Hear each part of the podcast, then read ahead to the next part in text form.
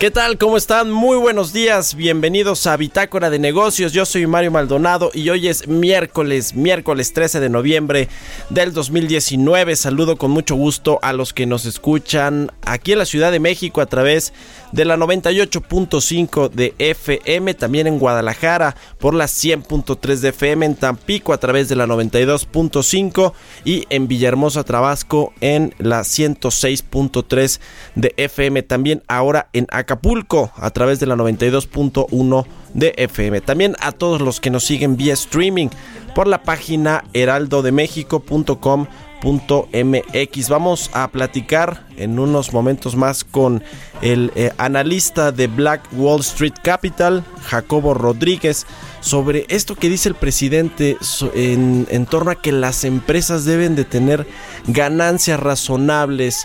¿Qué significa esto? Aplica para las empresas públicas, las que cotizan en la Bolsa Mexicana de Valores, en la Bolsa Institucional de Valores y, y- y bueno, pues se obtienen ganancias que le reportan a sus inversionistas. Vamos a platicar de esto con él. También hablaremos con el presidente del Instituto Mexicano de Ejecutivos de Finanzas, el IMEF, con Fernando López Macari, sobre pues la, el recorte que hizo recientemente este organismo a la perspectiva de crecimiento económico de México.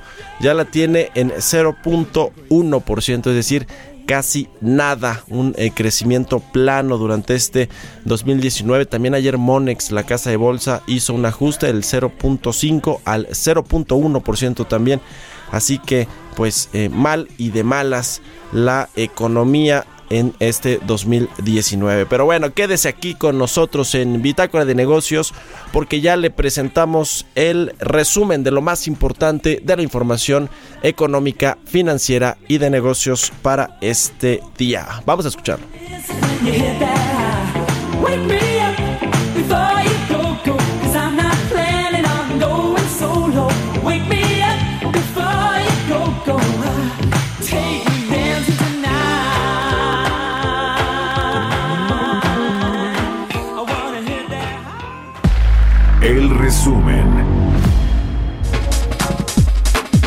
La Secretaría de Comunicaciones y Transportes presentó el proyecto del Sistema Aeroportuario Metropolitano y se detalló la operación de los tres aeropuertos. El titular de la SST, Javier Jiménez Espriu, dijo que los representantes de las aerolíneas conocieron este proyecto, sobre todo en materia del espacio aéreo, seguridad y que considera a los tres aeropuertos que conforman la zona metropolitana.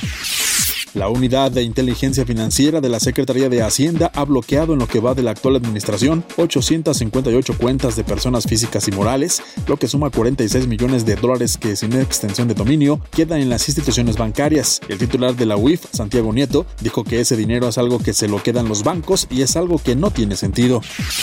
La Asociación Mexicana de Empresas de Hidrocarburos felicitó al nuevo comisionado presidente de la Comisión Nacional de Hidrocarburos, Rogelio Hernández Cázares, e hizo un llamado a que se mantenga su autonomía técnica y de gestión. En un comunicado reiteró su disposición a seguir trabajando con la Comisión Nacional de Hidrocarburos para consolidar una industria de petróleo y gas competitiva, y sustentable. Con una economía a tasa anual cercana a 0% y una inflación en el objetivo del Banco Central de 3.0%, el Instituto Mexicano de Ejecutivos de Finanzas estimó que el jueves próximo podría reducirse la tasa de interés de referencia.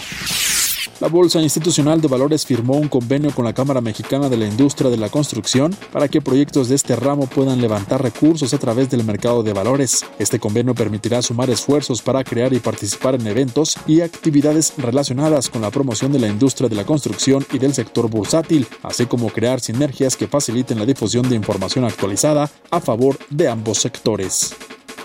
Bitácora de negocios. El editorial.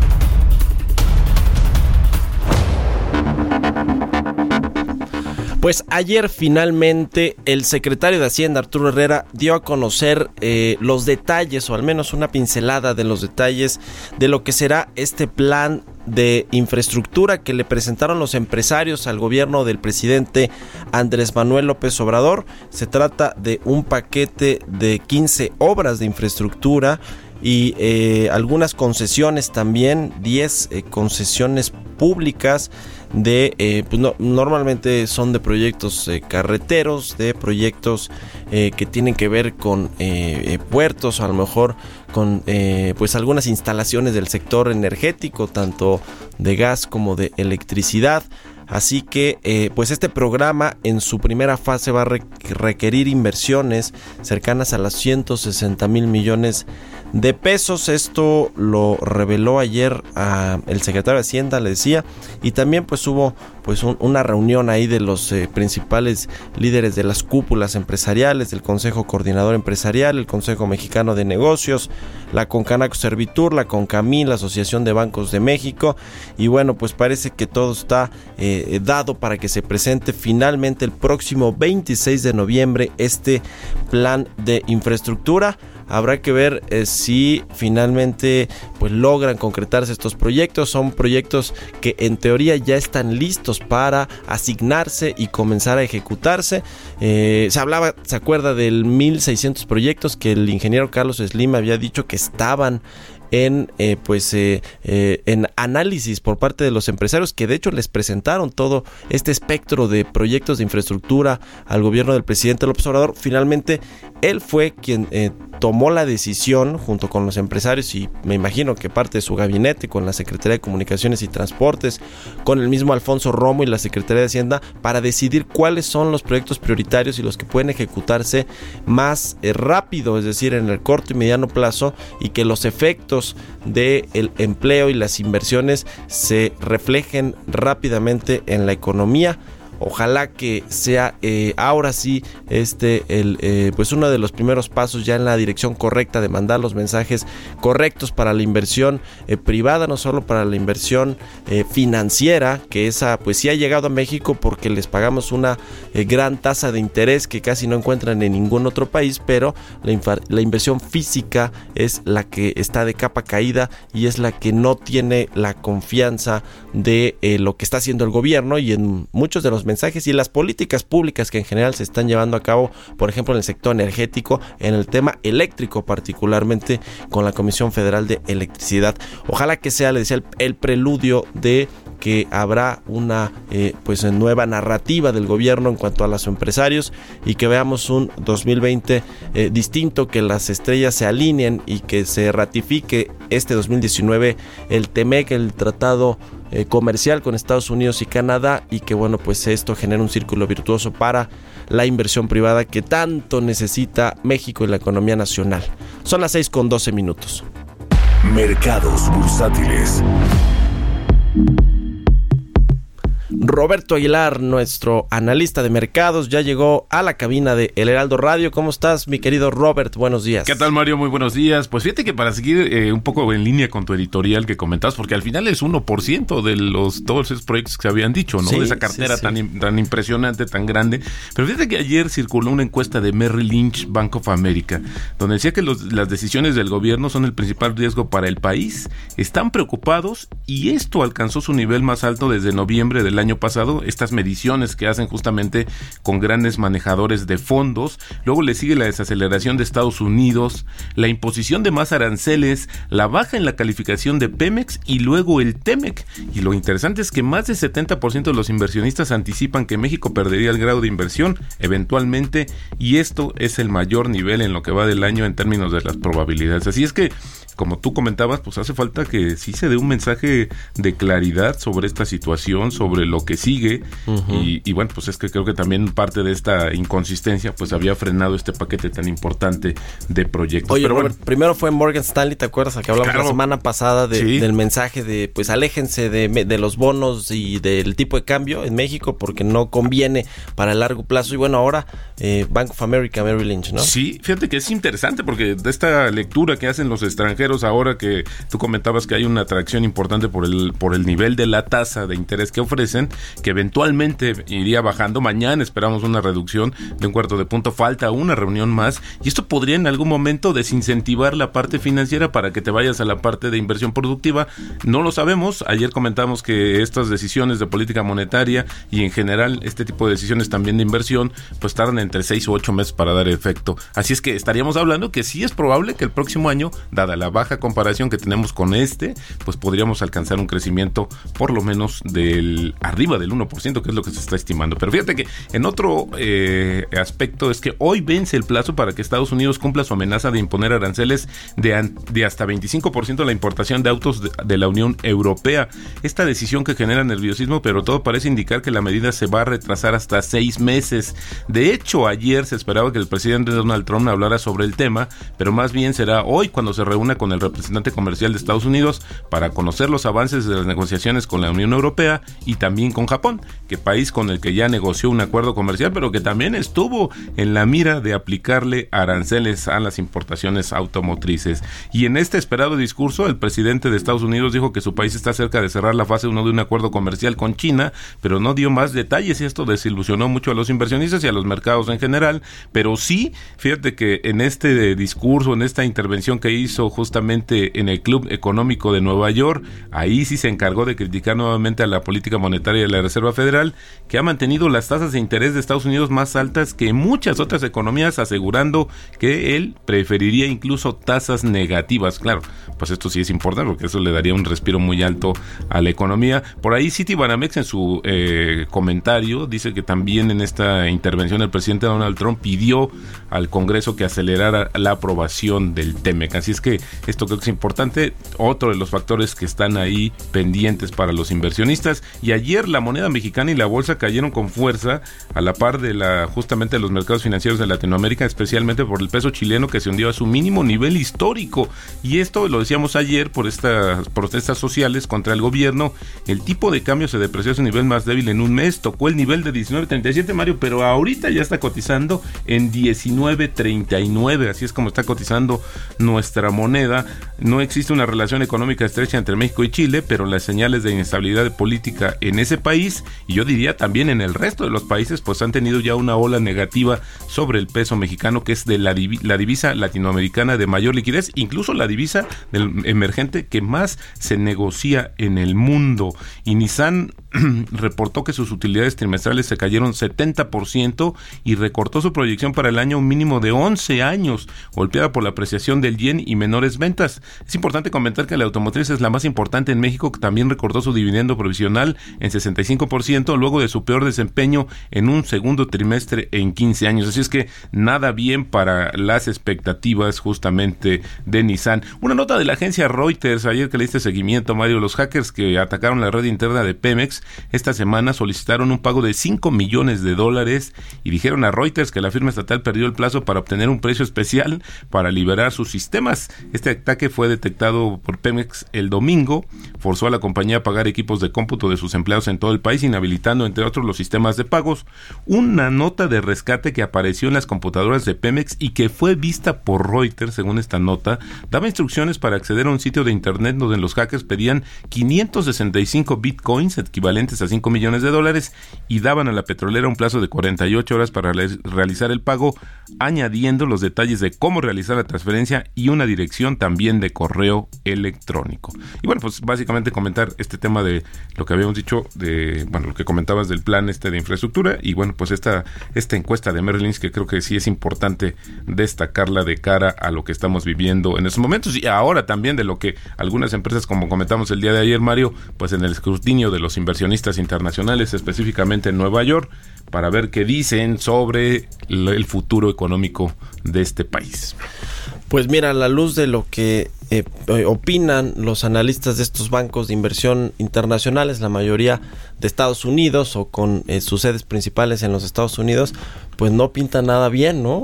Sí, yo creo que también es una cosa de que hoy eh, esta situación de ser más selectivo en términos de las inversiones que realices, pues son aquellas empresas o aquellos sectores que estén más ligados al mercado interno, donde pues sí, efectivamente habrá una situación más compleja, pero seguirán, eh, me, me imagino por ejemplo el tema de alimentos y, bebidas, que es imprescindible, y bueno, pero sí, en fin, eh, al final del día este entorno de los, de los eh, negocios en México, pues sí tiene, está generando muchas dudas y creo yo también esta situación de retrasar tanto un anuncio que de a todas luces es positivo para la economía, pues habla también de que no hay una coordinación clara, no solamente entre empresarios y gobiernos, sino entre la propia administración. Algunos podrían estar dando el sí o palomeando proyectos, mientras otra parte del gobierno pues estaría cuestionándolos. Así es que esta es una de las situaciones que también pues brilla cada vez más en la cabeza de los inversionistas como una preocupación. Ya lo veíamos, las decisiones del gobierno, lo que más preocupa a los inversionistas extranjeros según esta encuesta que se dio a conocer el día de ayer, Mario. Pues sí, a contracorriente del discurso presidencial y si me apuras, Robert, del discurso incluso de, de Hacienda, ¿eh? porque si, si platicas ahí con los funcionarios, pues ellos creen que, que no, que pues, está bien, que sí, que haya anuncios, que la economía está estable, que eso sí es, cierto, pero se puede co- descomponer muy rápido. Esto que publica eh, Bank of America, Mary Lynch, de eh, la encuesta que hace con inversionistas, el, el 77% ve una posibilidad de que México pierda el grado de inversión.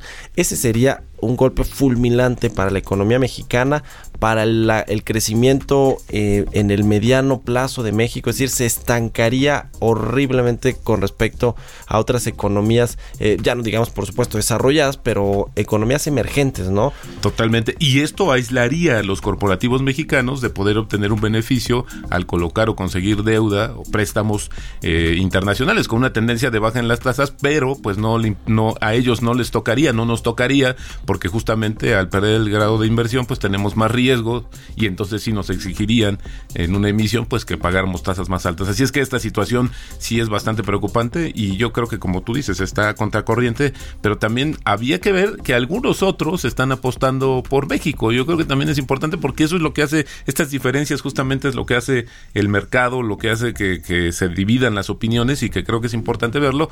Pero hoy también de lo que tenemos como antecedente inmediato está esta parte de Morgan Stanley, también este, esta encuesta de UBS, ahora Bank of America Merrill Lynch. Y bueno, pues también si te das cuenta en esa encuesta, pues apuntan mucho y destacan mucho a Brasil. Sí, caray. Brasil, la estrella. ve- vendrá esta eventual reducción de la calificación de México que podría terminar en que le quiten el grado de inversión. eh, eh, seguida de una pérdida del grado de inversión de Pemex, porque bueno, están muy ligadas, ¿no? Estas, estas dos calificaciones. Yo creo que eventualmente lo que sucedería es primero a Pemex y luego en, eh, en consecuencia a, la deuda soberana. Ya también eh, en ante los ojos del mundo, pues el mundo se ha vuelto más riesgoso y varios países encendieron focos amarillos. La advertencia está sobre México. No hay que olvidar que esto está bajo revisión y las calificadoras pues están viendo qué elementos consideran para poder o no bajar la calificación de Pemex y con ello pues una repercusión directa a la calificación de la deuda soberana de México. Pemex que parece que no da una, la verdad es que eh, primero con el plan de negocios, luego con cancelar pues eh, estas rondas de hidrocarburos, que ahí tiene que ver un poco más la Secretaría de Energía, eh, aferrarse a eh, producir eh, casi de forma eh, eh, pues unilateral lo que se pueda producir en los campos someros en- en- o en tierra y pues no dejar que la iniciativa privada entre a los proyectos de aguas profundas y bueno pues ahora la cereza del pastel lo que le pasó el fin de semana con este ataque cibernético a sus servidores que eh, pues yo creo que no nos han dicho todo realmente en Petróleos Mexicanos el, trasfondo o la gravedad del ataque y lo cual pues es todavía más grave que ni siquiera se transparente eh, realmente lo que sucedió este fin de semana y los alcances que puede tener. Lo que decías de los hackers, mi querido Robert, pero bueno, bueno, pues eh, el- hay que documentar el, el pesimismo, el optimismo. Ojalá que pronto estemos hablando de eso a partir de los Ojalá que de nos equivoquemos y que nos pronto equivoquemos, sí, porque no es la primera vez que México está en esta coyuntura. No, no, no, así. hay que comentarlo. No, para nada. Ahora, lo que yo creo es que no se había comentado con tanta fuerza estas, esta implicación de las decisiones del gobierno sobre una estrategia mucho más rápida y eficaz para poder este, apuntalar la economía antes de que vinieran situaciones más complejas. Sí. Hoy creo que eso es lo que nos ha faltado en términos de la consistencia de los mensajes y sobre todo de las acciones. Bueno, pues gracias, Roberto. Muy buenos días, Mario. Buenos días, Roberto Aguilar, 623. Historias empresariales. Bueno, pasando a otros temas eh, más a menos, eh, le platico que Jeff Bezos, este multimillonario estadounidense, dueño de Amazon, dueño de el Washington Post y otros, eh, por supuesto, muchas otras empresas, eh, pues ahora quiere ser dueño también, pero de un equipo de la NFL. Esto eh, pues se comenzó ya a trascender y vamos a ver de quién se habla. No, no le voy a decir ahora porque nuestra compañera Giovanna Torres nos tiene todo el reporte en la siguiente cápsula. Jeff Bezos, fundador de Amazon, es considerada la persona más rica del mundo. Su patrimonio se estima en 111 millones de dólares. En 2013 adquirió el periódico The Washington Post por la módica cantidad de 250 millones de dólares. Y en 2000 fundó Blue Origin, una firma que ofrece los servicios de vuelos espaciales. La firma Amazon también puede sentirse orgulloso de su éxito, pues su oferta de música y películas en línea tiene hasta ahora más de 100 millones de suscriptores. A últimas fechas, el magnate de 55 años podría expandir a corto plazo su imperio.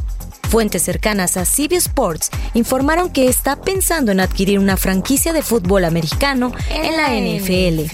Estas versiones surgieron después de que el multimillonario fuera visto en el último Super Bowl disfrutando del juego con Roger Goodell, comisionado de la liga. Y aunque todavía no hay nombres claros, algunas opciones viables serían los Seattle Seahawks, que podrían ser puestos a la venta luego de la muerte de su propietario en 2018, Paul Allen.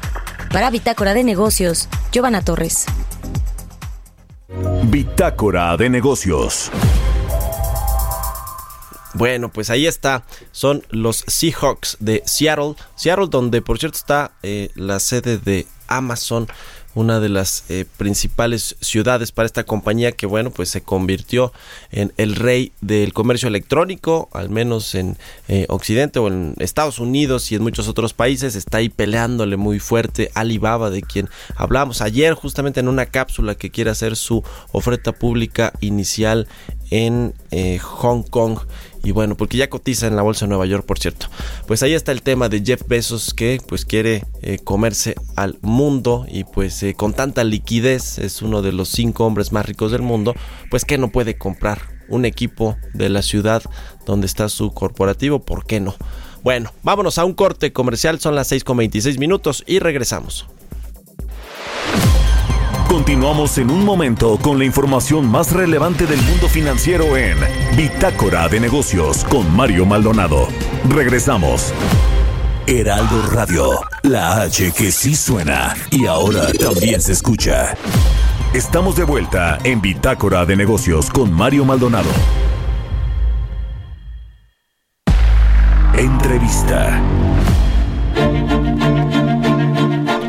Bueno, pues le platicábamos ya aquí en Bitácora de Negocios sobre este tema del presidente López Obrador con respecto a pues la, eh, la ética de que deben tener las empresas con respecto a sus trabajadores, con respecto a moderar sus ganancias eh, en el país, es decir, que sean ganancias o utilidades justas.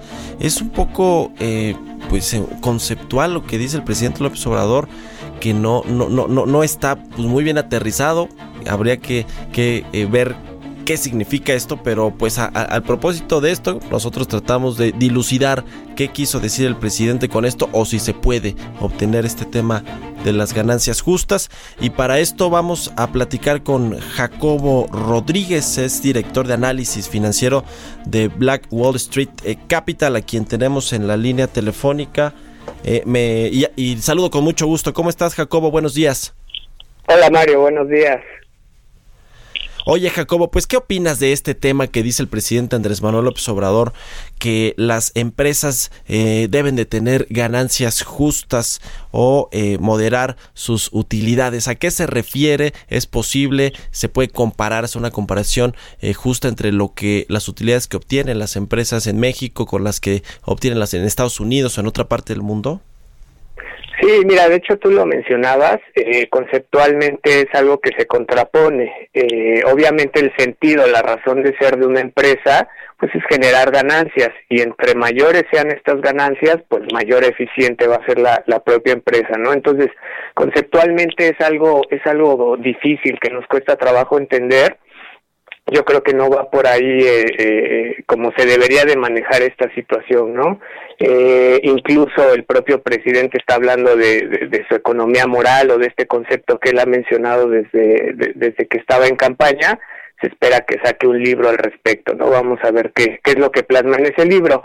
Pero bueno, sí hay que mencionar algo. Eh, de, de, de todos los ingresos que reciben las empresas, pues evidentemente tienen tienen que ir descontando todos sus costos, eh, ya sean costos de producción, los gastos administrativos, intereses, impuestos, etcétera, etcétera. Entonces, esto que se queda ya eh, al final, lo que nosotros conocemos como utilidad neta, pues es realmente lo que se queda en las empresas, ¿no? Y aquí sí podemos este, mencionar algunos datos que son interesantes. Aquí en México, más o menos el margen neto, que diríamos es el porcentaje que se están quedando como ganancias las, las empresas, pues ronda alrededor de un 17%. Eh, si lo comparamos con otros países, bueno, vamos a hablar primero eh, países desarrollados como Estados Unidos, el margen neto anda alrededor del 14 o 15%. De hecho, donde se tienen los márgenes eh, de ganancia más bajos, pues es en Europa.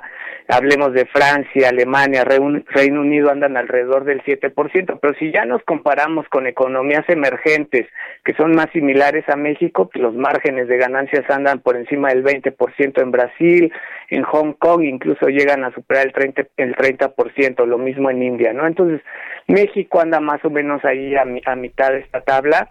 Eh, las empresas mexicanas no tienen ganancias extraordinarias, entonces yo no creo que que sea una buena idea, ¿no? Digo, hay que considerar que, que está pensando el presidente al decir que, se, que, que las empresas deben de tener ganancias razonables. Digo, para él, ¿qué serían, qué serían ganancias razonables, no? Sí, él, él habla, me imagino, de una autorregulación, lo cual pues ya de entrada se, se- se escucha raro con respecto al tema de utilidades y de, y de márgenes de utilidad o ganancias netas, porque además una empresa pública, ¿no? Ahorita que comentabas eh, de los de los márgenes que tienen eh, en empresas públicas, pues eh, de eso, eh, eh, así es como atraen a los inversionistas, ¿no? Por eh, sus buenos resultados, porque son eficientes, porque tienen eh, márgenes de ganancia eh, eh, razonables o buenos, y eso pues atrae a muchos inversionistas que eh, a eso le apuestan, ¿no? A que pues entren a operar o a invertir más bien a sus sus portafolios de inversión, pues con empresas que son rentables y que generan cierta rentabilidad.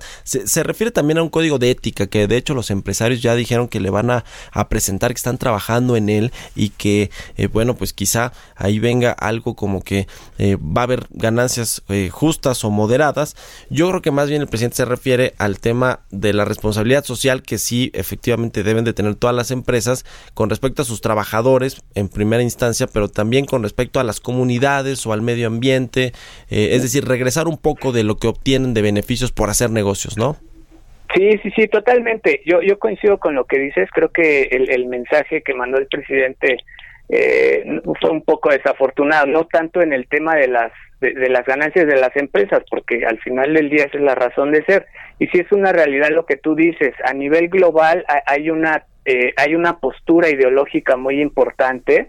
Eh, eh, incluso hay, hay autores de libros socio- sociológicos, económicos, por mencionar alguno es Tomás Piketty, que, que nos habla de que sí existe una desigualdad muy grande entre aquellos que tienen mucho muchas ganancias y pues ahora sí que, que, los pobres, ¿no? Entonces la idea va más enfocada a disminuir esa desigualdad y, y justamente va en ese sentido de que las personas que más tienen sean los que tienen que aportar más a la, a la propia sociedad, ¿no? Eh, pero creo que aquí el sentido más iría eh, para que, no sé, exista una buena recaudación de impuestos eh, y, y que esa, esos recursos sí permeen a, la sociedad en general, ¿no? Aquí también tendrías que eliminar la corrupción, por ejemplo, y todo esto provocaría mayor eh, desarrollo, pero sí hay una tendencia eh, eh, internacional que busca disminuir esta desigualdad, ¿no? Ujú. Sí, pues es, es todo un tema porque además quizá el presidente no está considerando pues el riesgo país o eh, pues el riesgo de la inseguridad de temas como tú dices eh, a los que se enfrentan muchas empresas de corrupción, eh, temas de, de, de moches, de mordidas, de coimas, con todos los, los calificativos que tienen eh, que ver con, con la corrupción, que se tienen que pagar en México, ¿no? O sea, el tema de la inseguridad, de, eh, de la corrupción y de otros, eh, pues, eh, temas irrelevantes para una inversión, pues también eso se toman en cuenta, ¿no? En, en un país cuando se toma la decisión de invertir y de, y de buscar generar un negocio y que sea rentable. Sí, claro, claro. Eh, por ahí hay, hay algunos estudios que mencionan que el tema de inseguridad aquí en México pues, está está quitando dos puntos porcentuales al, al, al Producto Interno Bruto. Entonces, obviamente sí tiene un impacto. También el tema de corrupción es algo tremendo aquí en México que, que es, es la bandera principal de, de la actual administración. Eh, todos todos estamos de acuerdo en que se debe de combatir y así tendrías un, un piso más parejo para la competencia. Tú lo decías eh, el que ten- el que tengas empresas rentables eh, rentables evidentemente va a traer mayor inversión. Y es lo que nosotros buscamos o, o lo que buscaría una economía que se cree un círculo un círculo virtuoso en donde se tengan mayores ganancias por parte de las empresas y estas generen mayor cantidad de empleos evidentemente que, que, que paguen mayores impuestos para que también se tenga un beneficio eh, para la sociedad en general, ¿no? Entonces, yo creo que sí estuvo un poco eh, equivocado el, el contexto que lo ponía, no tanto es combatir las las ganancias que tienen las empresas, porque eso no lo puedes limitar, no lo puedes eh, regular de alguna manera, ¿no? Pero sí provocar que esas ganancias beneficien a la sociedad en general. Sí.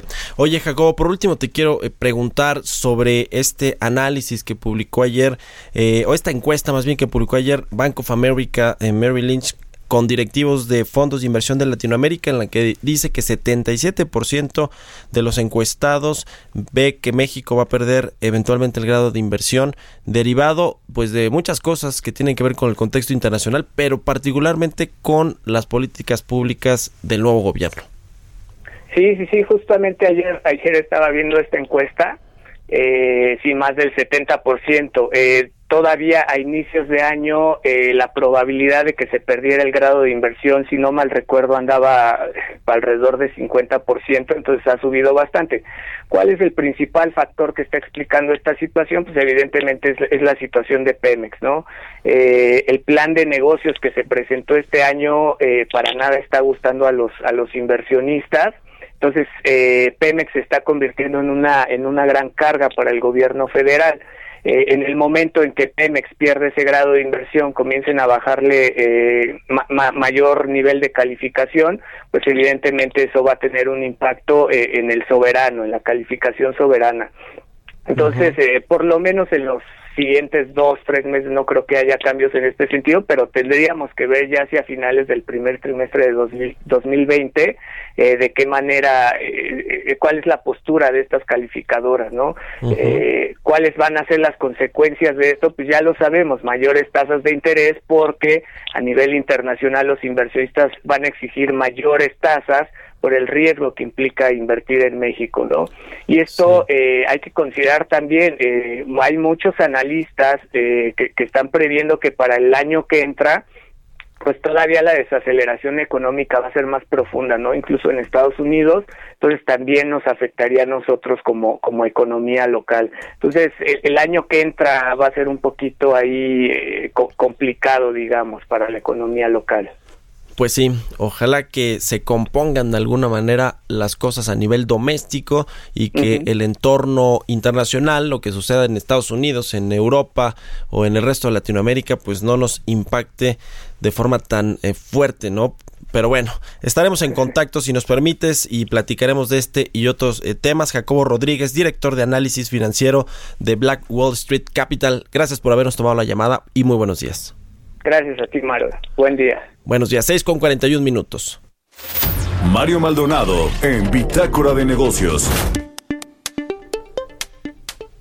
Bueno, siguiendo con este tema del sector energético, que es eh, pues uno de los más estratégicos, de los más importantes para el crecimiento de México, no solo porque tenemos a dos eh, de las principales empresas del país, que son empresas productivas del Estado, tanto Pemex como la Comisión Federal de Electricidad. Por eso es tan relevante lo que pasa, las señales que se mandan en estos sectores. Y Petróleos Mexicanos, ya hablábamos con Roberto Aguilar de este eh, hackeo y hablamos ayer con eh, especialistas al respecto de lo que significaba este hackeo a los servidores o a las eh, pues computadoras personales de los trabajadores de petróleos mexicanos.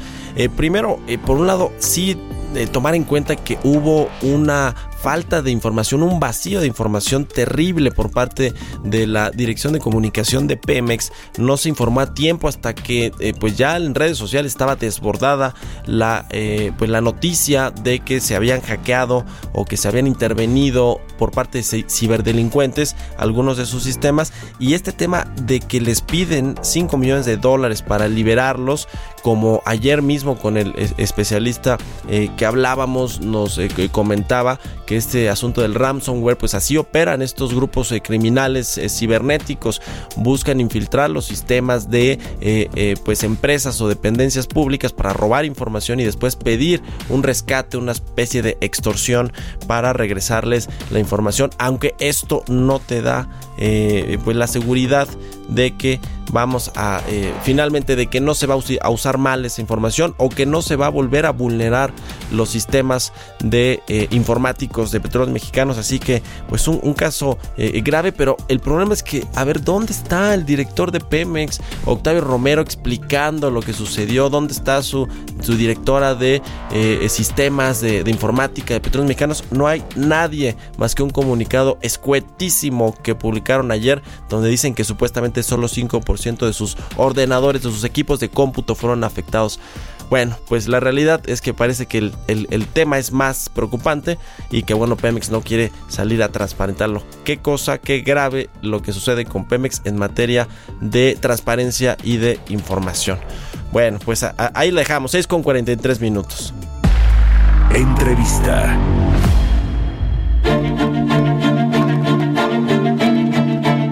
El Instituto Mexicano de Ejecutivos de Finanzas eh, presentó su perspectiva, su análisis económico del entorno macroeconómico de México para eh, pues el mes de noviembre. Hizo una reducción en su proyección de crecimiento para todo el año a 0.1%. De esto vamos a platicar con el presidente de el IMEF, con Fernando López Macari, a quien tenemos en la línea telefónica y me da mucho gusto saludar. ¿Cómo estás? Es un gusto saludarte a ti y a todo tu auditorio. Fernando, bueno, pues ya tenemos eh, casi, casi quien da menos en cuanto a la ex- expectativa de crecimiento económico de México. Ustedes ya la redujeron del 0.3% de octubre a 0.1%. ¿Cuáles son pues, los indicadores que se están descomponiendo más aceleradamente de lo previsto? Pues mira, Mayo, lo primero que tenemos que tomar en cuenta es que hay una eh, desaceleración global en el entorno económico mundial. Es una realidad que eh, países como Alemania, el propio China, Japón, han reportado índices de eh, crecimiento, de desaceleración, no solamente en la parte industrial, sino también en las ramas eh, de servicios de sus propias economías. Y esto, no, eh, por México no es exento de este panorama. Entonces, este es el primer, eh, la primera capa, digamos, de, ajuste que tenemos que tomar en cuenta cuando hablamos de la perspectiva económica. Y a eso debemos de asociar también eh, las últimas eh, cifras, el, avance de la, de la actividad económica en México, que han sido eh, menores a lo esperado y que nos han llevado dentro del, IMEF junto con la evaluación de la eh, importante caída en la inversión fija bruta y los datos de consumo en el, país que nos que nos hacen ver que el, el- el último bimestre del año va a ser de una menor actividad económica y que por ende necesitaríamos ajustar nuestra perspectiva de el eh, 0.3% que traíamos el mes pasado a el 0.1% al, al cual estamos ajustando este. Fernando, ¿cuáles son los motores económicos que deberían encenderse en lo que resta del año? Que bueno, ya es muy poco, pero sobre todo viendo hacia el 2020, eh, está el tema de la inversión pública, la inversión privada que también sigue rezagada, pero ¿en dónde poner nuestras esperanzas para que se reactive la actividad económica el próximo año? Creo que justamente, como bien lo comentas, los, los ojos de eh, eh, los analistas, eh, los inversionistas, empresarios, etcétera, ya están puestos en 2020, considerando eh, que el año 2019, si bien esperábamos que fuera de un bajo crecimiento económico, como lo ha sido en, en las administraciones del presidente Peña Nieto, el presidente Calderón y el presidente Vicente Fox, no esperábamos que la reactivación económica fuera a dilatarse tanto tiempo, ¿no? Y esto eh, se debe principalmente a un ambiente de incertidumbre con relación a la política económica, a la gobernanza y al manejo de las finanzas públicas que está en el ambiente y que ha eh, de alguna forma eh, contagiado a los principales inversionistas para eh, posponer sus planes de inversión y con ello detonar la actividad económica. A esto se suma también un subejercicio del gasto público, tanto en inversión como en gasto corriente, que eh, evidentemente afecta de manera importante a la actividad económica y que también viene a acelerar el proceso de eh, reducción de las perspectivas económicas. Entonces, eh, eh, si lo pudiéramos resumir en, en- en una, en un par de palabras, diríamos eh, que la confianza, restablecer la confianza, es la, prioridad para el 2020 para reactivar la economía del país. Sí, la clave del juego. Oye, eh, Fernando, más allá de los, de los datos duros, de las estimaciones que tienen ustedes, por ejemplo, para el próximo año es de eh, un crecimiento de 1.1% promedio para todo el 2020. La Secretaría de Hacienda es mucho más optimista. En su paquete económico envió eh, una proyección de 2% promedio, pero si tuviéramos eh, que tomar el lado optimista que se ratificara el TEMEC este mismo año, que eh, este plan de infraestructura que se va a anunciar en los próximos días, eh, pues genere confianza y comience a generar inversión y actividad económica en el país. ¿Cuál es el mejor escenario para México, tomando en cuenta también que bueno, pues el escenario internacional global está complicado? Sí, eh, definitivamente el año eh, 2020 se, se ve como un mejor año en comparación con el 2019. Y la razón es porque eh, si bien las, las inversiones de ciertos sectores de ciertos sectores empresariales se, pu- se pudieron haber pospuesto por la eh, las elecciones y por el cambio de, de gabinete, por la eh, renegociación del Tratado de Libre Comercio, no se pueden posponer para siempre, Mario. Entonces, la realidad es que lo que sí vamos a empezar a ver en el 2020 es que vamos a tener una mayor actividad económica derivado principalmente de eh, la, la- necesidad de activar estas estos eh, programas de inversión. Y lo que y, como tú lo, lo, lo- comentabas hace un momento, pues evidentemente no todo es negativo, ¿no? Eh, en México tiene tenemos en México una inflación controlada que se acerca cada día más al objetivo del Banco de México, que es del 3%, un punto arriba, un punto abajo. Estamos eh, previendo que cierre la inflación en 3.1% este año y el próximo año en 3.5%. Empiezan a bajar las tasas de interés también, lo cual va a tener un efecto importante en la reactivación de, la toma de, de créditos y financiamiento para activar tanto el consumo como la inversión. Esperamos que la tasa eh, de referencia este año cierre en 7.25% y probablemente para el próximo año sigan bajando hasta llegar a 6.75%. Y, y un tipo de cambio estable que parece eh, asentarse eh, eh, para finales del año por debajo de los 20 pesos, una estimación de 19.78. Y para el próximo año, que, que- que esperamos que se mantenga también eh, en, los rangos de los 20 pesos, en donde eh, nuestra estimación se acerca más a los 20.50. Entonces, son índices, digamos, eh, son, son indicadores eh, ma- macroeconómicos que, generan confianza. Hay una responsabilidad en el manejo de el, el- la presentación del presupuesto y la estructuración del presupuesto. Hay un superávit primario, este, están las reservas, en fin. México es un país sólido que no, no, no, no tiene, digamos, una razón justificada para no crecer, más que la, incertidumbre que hoy eh, eh, reina en el, en el ambiente. ¿no? Bueno, pues vamos a ver si eh, surte efectos esta, esta eh, política monetaria, este recorte de tasas del Banco de México, o se impone todavía el asunto de la desconfianza tanto de los empresarios como de los consumidores de a pie. Te agradezco mucho, Fernando López, presidente nacional del Instituto Mexicano de Ejecutivos de Finanzas, que nos hayas tomado la llamada. Encantado, Mario. Fernando López Macari, presidente del IMEF.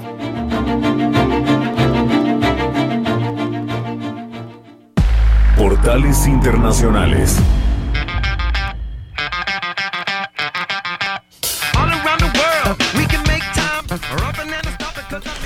Jesús Espinosa, nuestro jefe de información, ya está en la cabina del Heraldo Radio con la información internacional.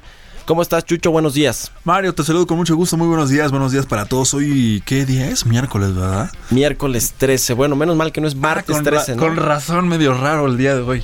Es 13, pero bueno, pero, pero, pero es miércoles. Mario, vámonos con los, eh, eh, con los mercados. Vámonos con los portales internacionales rapidísimo antes de que se nos termine el programa. Vamos con el Financial Times porque esta mañana está publicando en tiempo real que los principales sitios web de salud comparten datos confidenciales con anunciantes. Y es que hay una investigación que ha hecho este, este medio, el Financial Times, que revela síntomas y también nombres de medicamentos compartidos con cientos de terceros, incluidos también Google y también en Facebook. La industria tecnológica no debería dedicarse por la publicidad política. India también defiende planes para sistema de reconocimiento facial y Facebook acusado de no cooperar con la sonda de privacidad. Bloomer.com, el presidente de los Estados Unidos, eh, Trump, amenaza, amenaza sustancialmente más aranceles si no hay acuerdo con China. Las acciones caen en medida que los inversores sopesan el comercio, Trump advierte a Wall Street que su derrota podría, pondría más bien en peligro las ganancias del mercado y también el presidente de los Estados Unidos pone el crecimiento económico en el centro de su campaña del 2020. El economista punto es la producción industrial de la zona del euro ofreció nuevos síntomas de debilidad en septiembre con un crecimiento del 0.1%, tres décimas por debajo del incremento del 0.4%. Esto observado también en el mes de agosto, pero eh, pues eh, queda por encima del del mercado que esperaba una caída del 0.3%. En tasa anual, la producción industrial se situó en el 1.7% negativo frente al 2.8% con lo que supone pues, 11 meses consecutivos de caídas. En el conjunto de la Unión Europea, la producción industrial experimentó un crecimiento del 0.2% en septiembre. Y aquí hacemos una pausa, Mario, para hacerte la pregunta del día. ¿Alguna vez has pensado en tu jubilación? Ay, no, no, no, Jesús, no. Sí a, que esta, a, esta a edad esta edad. de 33 años, no todavía. Somos muy jóvenes, pero sí hay que pensar a futuro, ¿no? Te pregunto No, esto claro, porque claro, claro. hay un estudio que está, que está eh, publicando Expansión, hay un estudio donde analiza cuáles son los mejores países de Europa para la jubilación. Tema, ¿Cuál crees que tú crees que sea? ¿O cuál te gustaría? ¿En dónde te gustaría estar? De Europa, bueno, pues eh, Alemania, quizá, no sé. Alemania, en el séptimo lugar. Mm, ¿no? Dinamarca, los escandinavos. Dinamarca en el Suecia. 9, Suecia está en el 14, pero bueno, en el primer lugar está España, la madre, Oh. la madre patria. Y es que España destaca como el mejor lugar donde vivir para los pensionados allá en Europa, según un informe elaborado por la Black Tower Financial Ma- Management. Y el ¿En qué se basan? Bueno, en el análisis de esta firma de asesoramiento financiero ha tenido en cuenta para realizar este ranking los siguientes parámetros, que es la tasa de criminalidad, el coste de vida, la esperanza de vida, los precios de la vivienda y también la edad de población. España está en el número uno, Finlandia en el segundo, Italia le sigue, después Eslovenia, Holanda, Portugal, Alemania y Grecia. Así para que vayan pensando dónde se quieren jubilar. Bueno, pues España con todas estas ciudades, Barcelona, Madrid, Valencia.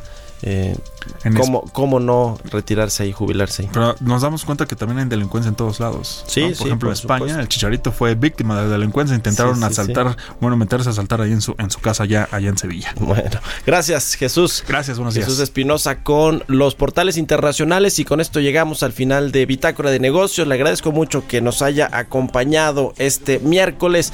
Se quedan los micrófonos de El Heraldo Radio con Sergio Sarmiento y Guadalupe Juárez y nosotros nos escuchamos mañana en punto de las 6 de la mañana. Muy buenos días.